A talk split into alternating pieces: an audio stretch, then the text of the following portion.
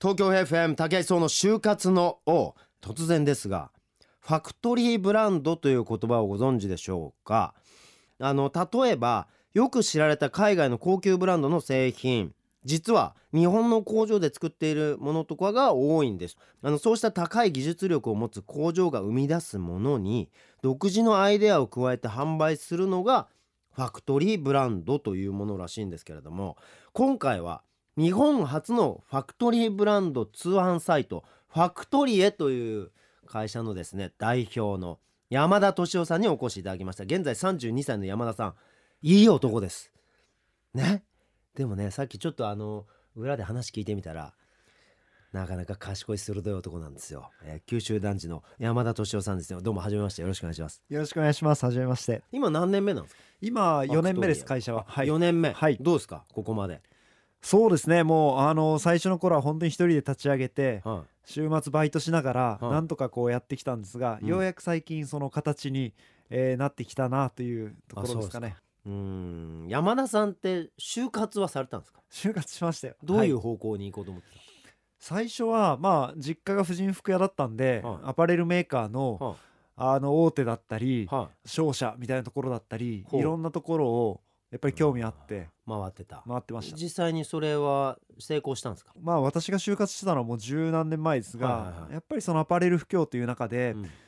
各社このままでいいのかとか、うん。もうこの業界ってやめた方がいいんじゃないかとかほやっぱり言われてた中なんうで、はいはその時はまだユニクロもこんなに大きくなっていく前ぐらいでしたし、いはいはいはいはい。どこも勝ってるところがなかったんですよね。なるほど、でその中でじゃあこの世界に入っていくのかっていうのは、うん。やりたいけどちょっと不安。不安っていうのありましたね。はあ、はい。それでどうしたんですか？結局。卒業ギリギリまでは就活続けて、はい。で結局何がやりたいんだろうと思った時にい、はその自分はこう経営者にならなきゃいけないじゃあ営業力なのかええ。数字を見る力なのか、はいはい。でそれでもう一回考えてもうじゃあ一回アパレル業界じゃないうん。もっと自分のこう胆力を鍛えられる場所にしようと思ったんですはあよね。はあはでその時はもう本当にちっちゃな会社を選ぼうと。あはなので小さい会社でい、うん。えこれから伸びる業界うん。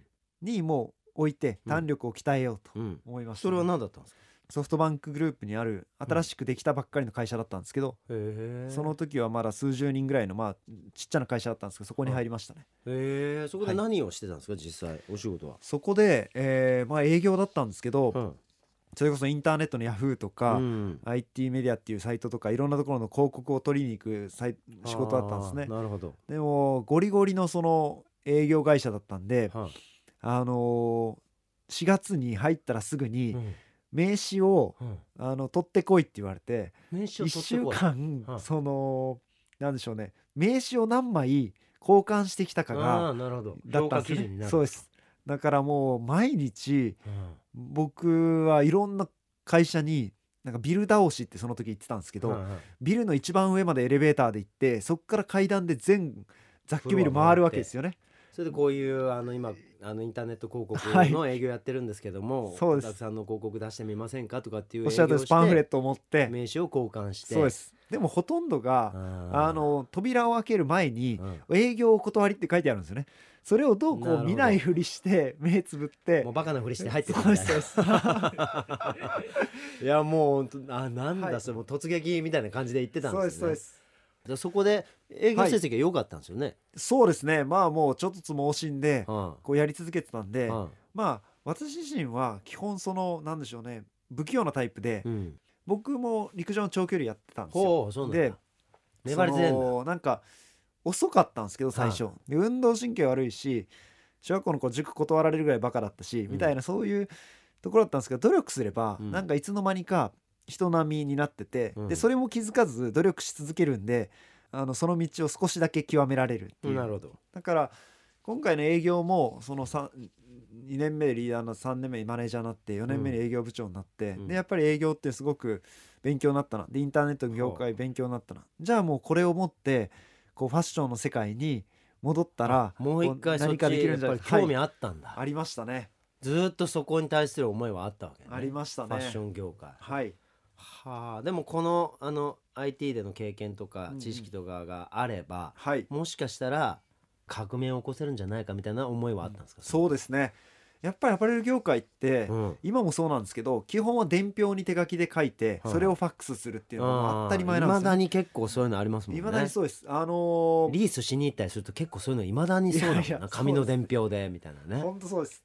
あそうなんだもう全くそのインターネットじゃないですねアパレル業界は。はあでもそんな中 はい。ファクトリーブランドという手法これをやろうって思うわけじゃないですか、はい。まあきっかけじゃないですけどどういう感じなんですか？そのファッション業界でそのファクトリーブランドっていうもののはい。位置づけとか、はいそこに自分がこう熱意を注ぐっていうところのこう意味合いとかきっかけは何なんですか？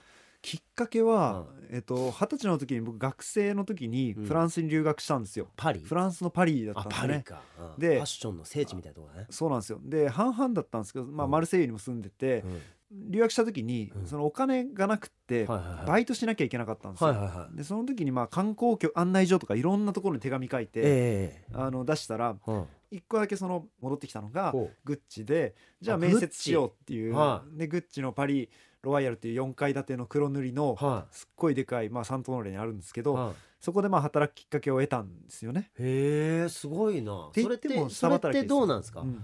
よくあることなんですか？グッチさんみたいなハイブランドが突然手紙し送ってきたはい。日本人の留学生に「あどうぞじゃあうちでバイトしなさい」みたいなことってあるんですか、いや僕がだから初でしたよね。あそう。はい、他に全然いなかった日本人誰もいなかったんで、えきっと日本人向けのうん。通訳みたいなのになるのかなと、はいはいはいはい。思うじゃないですか。なるほど、うん。でもまあそんな甘くなく、うん。本当にその地下のストック整理みたいなのをこう延々とやらされる日々で、はあ。で値札を入れ替えるとか棚の新しい商品来たら全部をこう右に寄せていくためにこう綺麗にしていくみたいな。なるほど。だ、からなんかもうそういう雑務をうんずっとやってずてでお前逃げ出さないんだなになって、うん。レジの横の免税手続き要員でレジの横にずっと立ち続ける人っていうのをほうほう。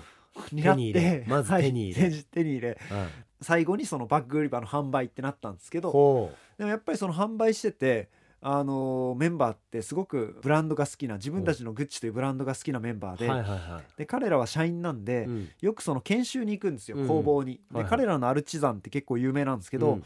一、人の職人が革のバッグをうん。だいたい丸縫いするんですけど、はいはい。それにだいたいかかる時間が20時間って言われていて、ほそれだからこの値段がこれ30万するのよっていうのをこう接客の時の理由として教わるわけですよね。うなるほど。で日本って本当のブランドがないよねっていうことをこうさらっと彼らに言われた時に本当のブランドがないよねって言われたんだ。あのギャルソンもあるしはヨジ山本もあるし、うん。ケンゾーもあるしってこううん話すと、彼らからすると、い、うん、そのグッチもエルメスもビトンもうん。もともと工房から始まっていて、なるほど。だからものづくりからしか彼らはブランドは生まれないっていうのが本流のブランドの考え方だったんですよなるほど。がものづくりの達人たちが、はい。その自分たちの作るものの価値を高めていってそれが実際販売したりとか流通するところまで広がってブランドとして大成功してるっていう形がはい。本物のブランドなんだと、おっしゃる通フランス人は言ってたと。はい、ただ日本はそうじゃねえと。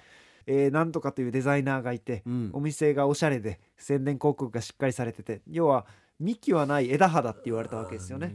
ななるほど。でそれを言われた時にはい。まだ私も若かったんでは日本でこうグッチのようなあうん。こう世界ブランドを日本から作るって言ったのがこう売り言葉に買い言葉のうん。最初のああなるほどね。あの山田さんも初めは別にファクトリーブランド通販サイトを作ろうとかっていうエッジの効いた考えじゃなく 日本国内の最初のブランドを作ってやろうみたいな野望をちょっと持ったわけ。そうですねああのそ まああのやってみてうん。なんでこんなに日本はまあ世界はうん。そういうエルメスだったりグッチだったりヴィトンみたいうにん。ものづくりからブランドになってうん。販売までしていくんですけどうん。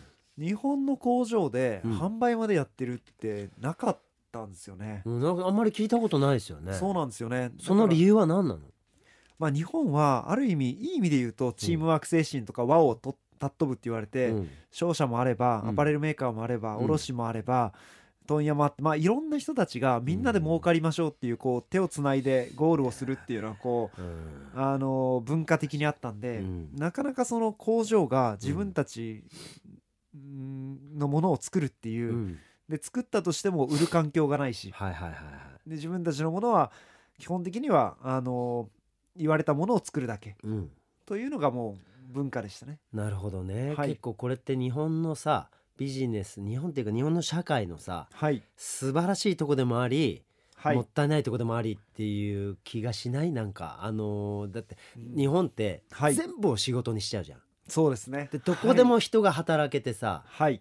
あのすごいそこでのなんつうの一個一個の場所でのそうんうん。のは、範囲を狭めなければはい。あじゃあ広めなければ、うん。そこのスペシャリストになれるっていう感じじゃない？はいそうですね。まあ言うたらですねでそこは私たちが請け負いますのであなたたちはこっちとこっちやっててくださいっていうそのつなぎを仕事にしてったりとかさ、はい。でもさなんかさ昔ってそうじゃなかったでしょ、うん。もうそのもの作ってそれを売売り歩くっていう人がい。てっていうのでさ、だからそこの工程が全部そこで賄われてるから、うん。お互い必要なものと必要じゃないものっていうかなんか絶対必要なものは隣にしかないっていう状況だったでしょ、はい。でもその間がさ、うん。お仕事になって日本って埋まっちゃってるからさはい。なかなかさなんつったらいいんだろうね。そういうシステムって取りづらかったのかもしれないそうですね。だから武井さんおっしゃるようにその本当は自分たちで売るところになれば、うん。この商品を作って正しかったのか悪かったのか、うん。喜ばれたのか、うん。それがこう肌身に感じるんですぐにその次の技術にこう役立つんですけど、はいはいはいはい。なかなかその商社に卸してアパレルメーカーに行って、うん。そこから卸行ってお店に行くとそのお店のお客さんがおお店の販売員の方がどう思ってるか、お客さんからどんな反応があるかって、うん。絶対に声は届かないんですよね。確かにね。はい、だからやっぱりそういう意味で、えーものづくり主主導の、えー製品ではなくって、うん。基本的にはお客様は神様ってういうん。小売り主導のものづくりになってるっていうのがこう今の今までなんですよね。なるほどね。そこになんとかはい、こんだそこからこのファクトリーブランドファクトリーまずファクトリーブランドっていうものに注目したっていう理由は何だったんですか？ファクトリーブランドっていうのは、うん。先ほども少しお話ししたんですがやっぱりものづくりの現場工場っていうのがこの20年で、うん。日本はまあ 55%1985 年にはあったものが、うん。この30年でもう今3.4%っていうお店に行けば2つに1つは、えーメイドインジャパンだったはいはいはい。というものがもう今お店に行って100個探してようやく23個見つかる。はくらいのレベルですね。ああ今現状そうなんですか？はい、ええ。ちょっと意外だな。だって日本の製品ってやっぱりクオリティが高くてはい。信頼が厚くてね、うん。僕らはやっぱ手にしたいって思うものだっていうものがあるから俺意外と日本のお店に置いてあるものほ大体が日本製ではい。ちょっとなんかねこれは安いなって思うものが中国製だったりとか、はい。他の国でアジアで作ってるものだったりそんなぐらいかなの印象だったんですけどそうじゃないんだ今もメイドインチャイナがほとんどじゃないですかね。うあそうなんだ、はい。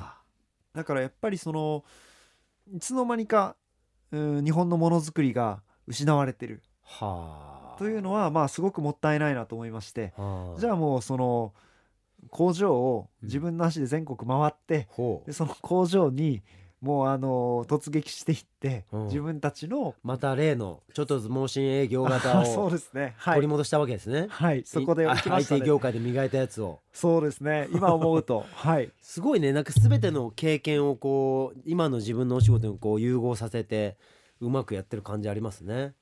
だからなんかねそそうですはい。の技術あるじゃないですか。そのうん。日本の工場の技術って。それはい。やっぱり高いものがやっぱあるんですよね。あります。ででもそれが例えばそのさっき言ってたようなそのお客さんからのフィードバックが直接手に入らない。そしてその流通も別の人がやってるからお店に届く時の喜びも分かんない。お客さんに手に渡る時の喜びも自分で見ることができないみたいな状況だとじゃあ自分たちが作った製品の何に強みがあって何が魅力でどのぐらい自分たちのその技術が高いものかもはっきりは分からず職人たちさんたちもこう競争させられてるような状況じゃないですかそうですね。意はい。外と、でもそこの強みを全部の工場を回っていってあこの工場にはこの技術があって素晴らしいと。でこのものを作らせたら最適最高だっていうものをもしかしたらこうどんどん集めて山田さんがブランド化していきたいっていう思いなんですか、そうですね。やっぱりあの何が一番ユニークなスキルなのかっていうのがすごく大切で、ほ自分たちはこれは負けないっていう技術がやっぱりないと,、えー、と70点の製品であれば中国のものにう、うん。負けちゃうかもしれないんですよね。彼らはどんどんその最新の設備を導入してうん。やっていくので、でもやっぱり70点以上のものっていうのはうん。風合いだったり例えば縫い方が肌に当たらないように縫ってあるとかうん。いろんなそうい大うそのそっからって外からは見えないけれどうん。とっても触ってみたらっていう部分だったりするんですよね。うん。でそこをやっぱり世界のトップブランドをやってる日本の工場っていうのはいまだにその技術があって。はあ。とはいえ全盛期からするともう5分の1になってたり、えー10分の1になってるんですけど、うん。やっぱりその技術をこう絶え絶やさぬようにうん。こうしていきたいと思ってやっぱり各工場とはかなりこう話し合いますしうん。じ自分たちがどんなブランド作ればいいのかわからないんですけどでも彼らの手元には実は世界のそうそうたるラグジュアリーブランドの使用書があっていやいやこれでわかるじゃないですかくらいの本当は話なんですよね。あそうなんですね。使用書がもう全部あってこういうふうに作んなさいみたいなことが書いてあるわけだ。そうです。だからそれが世界80ブランドああったら80個あるわけじゃないですか、はじゃあエッセンスはそこに詰まっていいて、うん。近くにあるんですけどそれはもうやらされ仕事なんでそういう視線で見てないんで。なるほど。でもヒントだらけなんですよねなるほど。はいもう正解ばっかり書いてある参考書渡されてんのに、それ見ないで違うテストをやってるみたいな。そうですそうです。もうまさしく。でもそこでも技術力高いから意外と70点ぐらい取っちゃってるみたいなそうですね。状況だったんですね。はい。へえそれでそこのあの工場の独自のブランドっていうそこの商品をブランド化してはい。通販サイトで販売するっていうのが今の業態なんですか？そうです。彼らの、えー名前をブランドネームにこうつけまして、はまあ、ファクトリーバイ工場名っていう形ではあ全てにはあはあこうつけてでこの工場が作りましたっていう工場長の手紙とともに、いはえー送ってますね。ああお洋服とかを。はいそうです。どどうですか？反応の方は。やっぱりですね、うん。驚かれることが多いですね、まあ、この価格でこのクオリティなのっていうのは、うん驚かれますね。実際に安いんですか？安いですね。あそうなんだ。その安さの秘密っていうのはどこにあるんですか？安いっていうのが、いじゃあ例えばまあシャツも1万円するんでそれははいはい。安いかどうかっていうと、うん。あの人によって高いという方もいるなるほどなるほど。しただ1万円のものなんですけど、はい。クオリティとしては3万円なるほど。世の中にあはい。る商品の中では3万円ぐらい出さないと買えないと思われるようなものを1万円ぐらいで出せてるってことそうですそこの秘密は何なのからくりは何なんですか？その秘密はもう工場と、えー僕らの、えーサイトしかないっていうもう本当に今まで6つあ7つあった流通が、え1つしかないっていうのがもう一番最大の特徴ではあ。とは例えば店舗を開けばそのお店の家賃があって、販売員をじゃあ2人か3人必ず雇わなきゃいけなくてはで光熱費があってい。はでテナント料があってってある、まあ、そういうやっぱりところから僕らはインターネットのみなので、いうん。まあ、丸2年私が一人でやってたのも、うん。インターネットのみという全くお金がかからないはいはいはいはい。モデルでやってるので、うん。ピュアなはい。そのものの価値だけをこう伝えられるかっていうのに特化してますね。余。計なコストがないからこそその本来の商品の価値になるべく近い形で値段をはい。提供できるっていうのが、そのコスト同じような品質のものを安く提供できるまあ言ったら秘密みたいなところになってですね。そうですこういうのってでも思いついてもさみんな思うわけじゃない。あここの人にお金取られてるなとかじゃないけどここで上乗せされてんだろうなとかやっぱり仲買がいたりその流通がいたりとかいろんなところがやっぱりねくっついてくるから、それをでもねもういいじゃあここと直接やっちゃえよっていうと意外とあの障壁があるじゃないですか。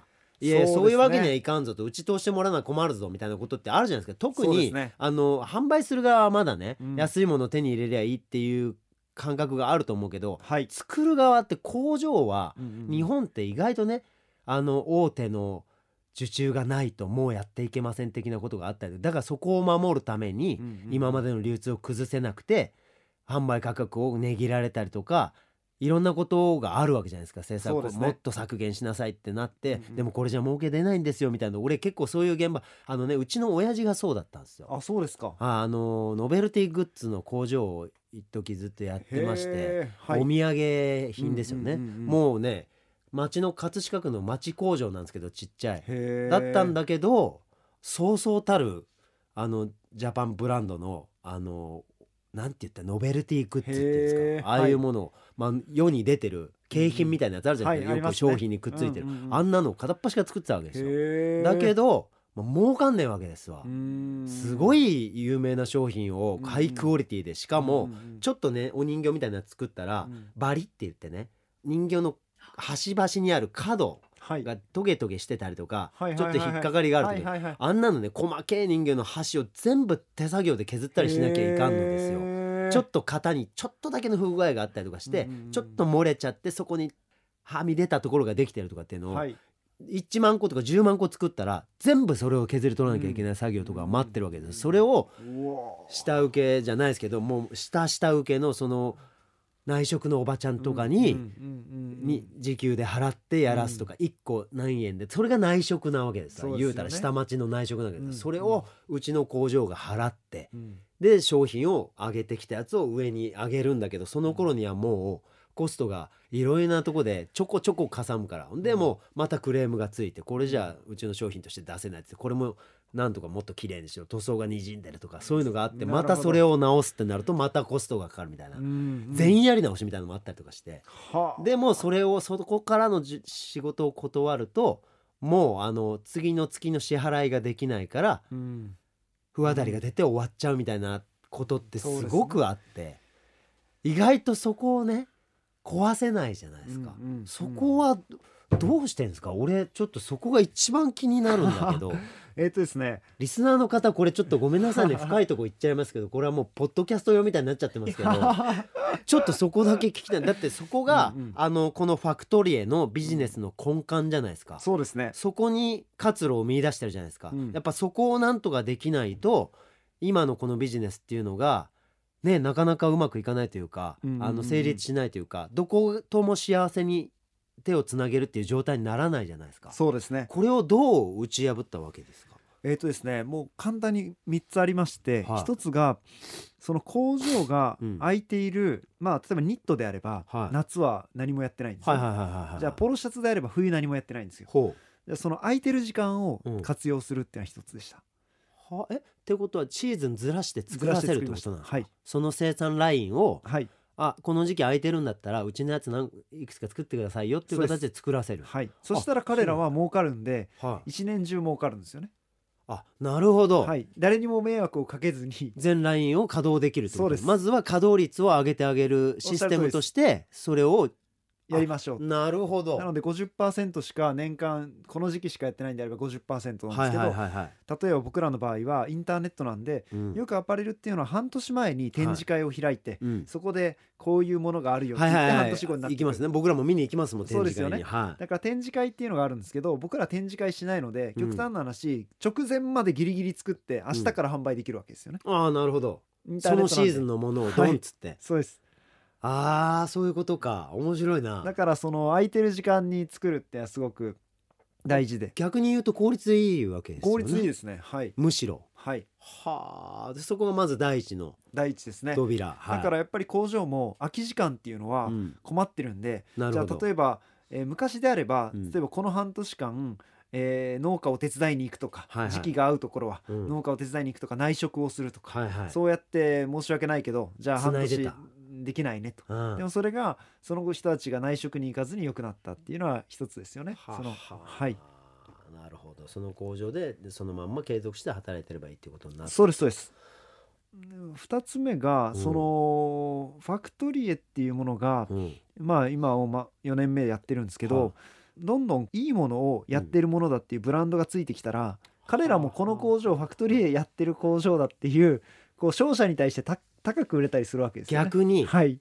そのブランディングが今ちょっはいとできつつあるってこと、そうですね。まあそれどうやってそれを気づくんですか？だってえもう一から始めたファクトリエってまだはい。人があんまり知らなかったものなのに、そこの扉を開ける鍵がないんですかありますえっ、と手紙を書き続けたん。ですよね。またそうです。また手紙っていうのはその例えば手紙好きだな山田さん。いやいやいやいやほんとすげえないやいやうんあの例えば今ファクトリエの,、はいあの応援してくださってる中に、えエルメスジャポン会長のあの斉藤峰明さんっていう方がいらっしゃったり、すげえはいはい、あえ、のわすげえとこ来ましたねそういう方々にはこう、例えばトラヤっていう和菓子屋さんがあるんですがトラヤの黒川社長ですとかはそういう方々にこう手紙を書いいてえあのまあ会えるまで書くってこう決めてですね。こう あの会いにえ行って。力あんなはい。いやいやで、えー、とお会いして、うん。まあ、こういうことやっててうん。自分はこう正しいと思うことをはい。やってると、なるほど。でまあ何回かこう否定の言葉も来るんですけど、はいはいはい。それでも僕は正しいと思ってるんで同じことをオウム返しのように言うわけですよね。はい。そしたらあの熱意があんだなって伝わるんだ、はい、お前の言いたいことは分かったと、そうです。だからやっぱりそのサイトに、うん。ファクトリエというサイトの中に、うん。なぜかトライの黒川社長ですとかエルメスの,、えーの斉藤会長が出ていただいていてほじゃあそういうそのあのそういうレベルの高いあの方々がレベルの高いものとして紹介してくださってるんだなっていうまあは箔がつき始めてそうすると伊勢丹の新宿であることもそうかもしれないですし、うん。やっぱりそういうあの我慢をし続けて、うん。えー安きにどんどん売ろうではなく、うん。まずはこの凝縮された濃度の濃いものとして存在しようと思ってたんで、なんか伊勢丹にねはい。これも結構すごいことじゃないですか。そうですね。伊勢丹の新宿っていうのは本当にあの世界一のファッションミュージアムって言われるぐらい売り上げもいいですし、はそれは本当にありがありがたいって言ってもでもまあその僕らはやっぱり直販を、うん。あの売りにしてるので、いはい。実は伊勢丹で並んでもそんなに利益は、まあ、ほぼゼロなんですよね。なるほど。のでただやっぱり3ヶ月に1回とかそういうあの時に1週間はあのお披露目すると。い。はでそれはやっぱりあの僕らがそういう信頼されるものですよっていうのをこう伝えるための一緒の取り組みでで伊勢丹さんもやっぱりその新しいえー日本の、まあ、今年のテーマが「This is Japan」うん。っていうのにされてらっしゃるように、うん。やっぱり日本の代名詞として日本の工場で作るもの、でもやっぱり、えー工場ってこれだけ回ってるやつって3400私回ってるんでこんな人って多分日本に僕しかいないと思うんですけど、うん。それだったらもう山田と組んでいいものを、えー売り場に並べる方がきっとお客様満足につながるんじゃないかな。なるほど。ていうのでじゃあ山田さんにとっては、そこに出店するっていうのは自分の儲けにはならないけども、はい。その工場さんは売り上げが立つし、はい。さらに自分たちのブランディングに向けて伊勢丹にあの売り場に置かれているってことが、まあ、信頼を勝ち取れるこう一つの広告でもあり、そうですね。でもやっぱりさっき今武井さんおっしゃった工場に売り上げっていうのも大事ですし、うん。工場の人がほぼ100%その売り場を見に来るんですよね。ああなるほど、でその4階っていうのはシャネルもあってアルマーニもあって、うん。の中にファクトリーエバイ工場名のものが並んでるんですよね。自分の工場のものが。そうです。嬉しいだろうな工場の人。そうですね。だからね。お客様も驚くんですが、じゃあシャネル行ってうん。あのファクトリーのところに来て例えばカシミヤのマフラーしたらはあれって顔されるわけですよね、うん。さっきまで触ってたのとうん。同じか、い、なるもっとほど、ふかふかしてると。うん、でこれがこの価格なのっていうこう驚いた顔だったりはやっぱりそういうのをこう工場の方も見てるとあうん。自分がやってるのが単なるものなのかはい、それとも誰かの気持ちを上げる価値あるものになるのか。はいやっぱりそういうのをこう感じていただけるんで工場にとってもすごくいいですね。なるほど、はいいやちょっといいね山田さん。はい。すごいね。ちょっと面白いな。ちょっともう本当にね山ほどまだまだ僕が聞きたいことがあって。はい。ちょっとなんかね一緒になんかやろうよぐらいの勢いなんですけど さすがにねラジオの番組も時間がないんではい。ちょっとこの辺でねあのーやっぱり就活生たちとかねいろんな人が聞いて、まあ就活生以外の人も聞いてくれてるんですけど最近は。あのーそんな中ちょっとまずあの今後のファクトリーの目標どこに向かっていくのかっていうのをちょっと簡単に説明してもらっていいですか？はい。やっぱり今ある工場をどうあの稼働させていくかって目の前のこともありながらやっはぱり2020年に東京オリンピックがあるんい、で、うん。あの東京オリンピックのあの更新する時のユニフォームをうん、やっぱりファクトリーで作りたいなと思ってましてほう。あのアメリカはですねラルフ・ローレンが作っていて、ええ。フランスはラコステが作って、はえー H&M がスウェーデンを作って、いはい。なぜか日本はあのー 百貨店がまあ百貨店が作ってるって言っちゃっていいのかあれですけど あのーそのなんでしょうブランドでもないし、ええ。せっかく日本であるんであればそのものづくりが、まあファクトリーというよりはファクトリーバイ工場がうん。ジャケットはここシャツはここパンツはここやっぱりそれをこう集結させてうん。全国のこうものづくりがオールスターで集まってるなるほど。みたいなものにしたいなとものづくりの日本代表たちがはい。一品ずつ持ち寄って日本代表選手たちのはいまさしく。それがやっぱり今の夢ですね。あそれはもう日本代表も嬉しいですね。意外とねね。まあ俺も代表でいろいろ行ったことありますけど、はい。試合とかも。急に渡されたりするんで。あのあちょっと気になるなとかいろいろあるんだけど。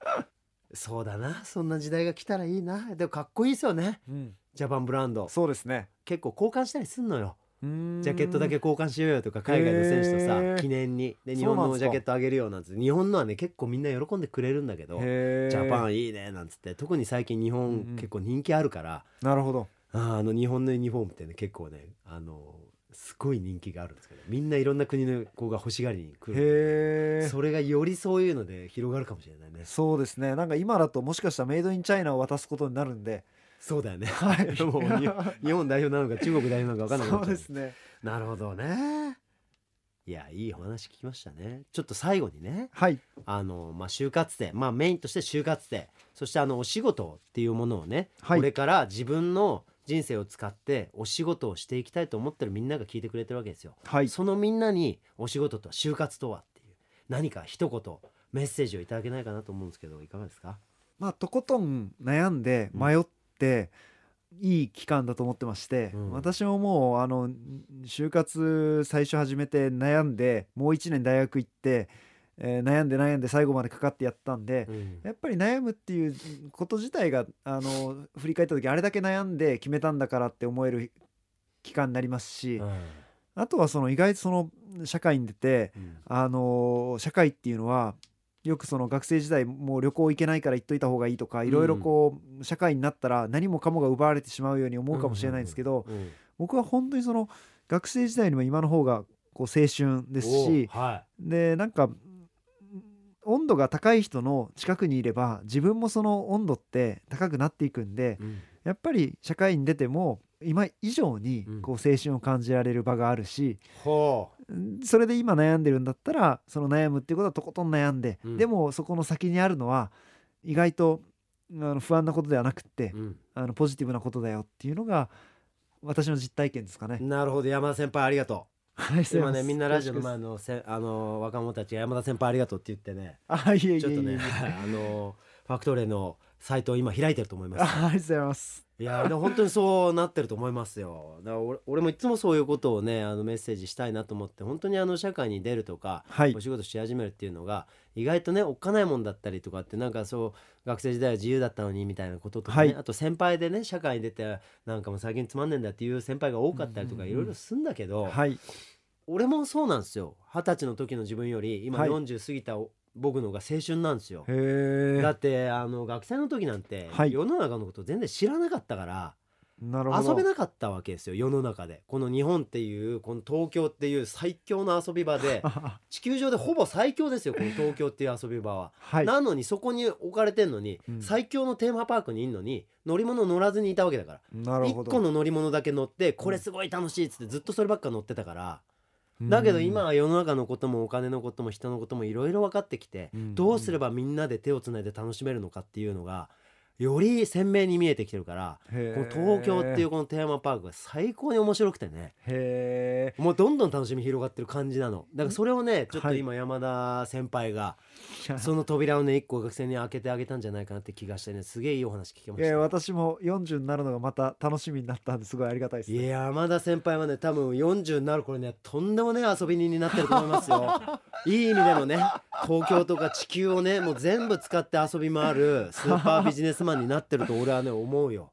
そういうマインドを持ってるしそういう視点であの社会とかこういうビジネスまた商品とかお客様とかそういったものを上からこう眺めてる感じがあってこの若さで驚異的ね素晴らしいと思う。でもね学生の皆さん本当にこういう先輩を参考にしてどんなあの場所に行っても遊べるし学べるっていうこの姿勢をね皆さんにぜひ学んでいただきたいなと思う今回でございました。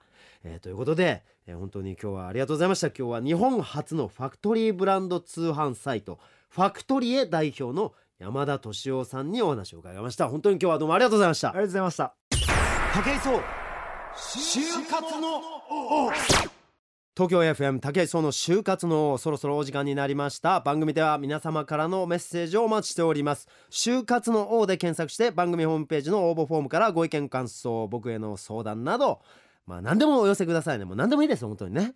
よろしくお願いします。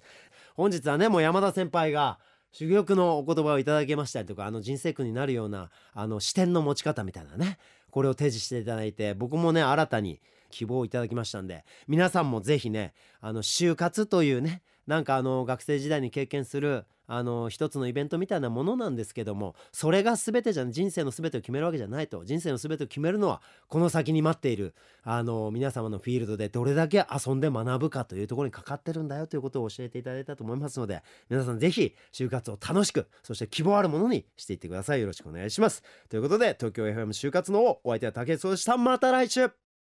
就活生の皆さん就職活動は進んでいますか？全国各地で年間200回開催し毎年20万人の就活生と4000を超える企業が集まる国内最大級の就職イベントキャリアフォーラム。今年も開催。多くの企業仕事との出会い発見の場を提供します。キャリアフォーラムでは先輩社員と直接話せるソーシャルパーティーなど就活生目線のコンテンツが満載。参加予約は日経就職ナビ2016から。今すぐ会員登録しましょう。キャリアフォーラムプロデュースバイディスコ。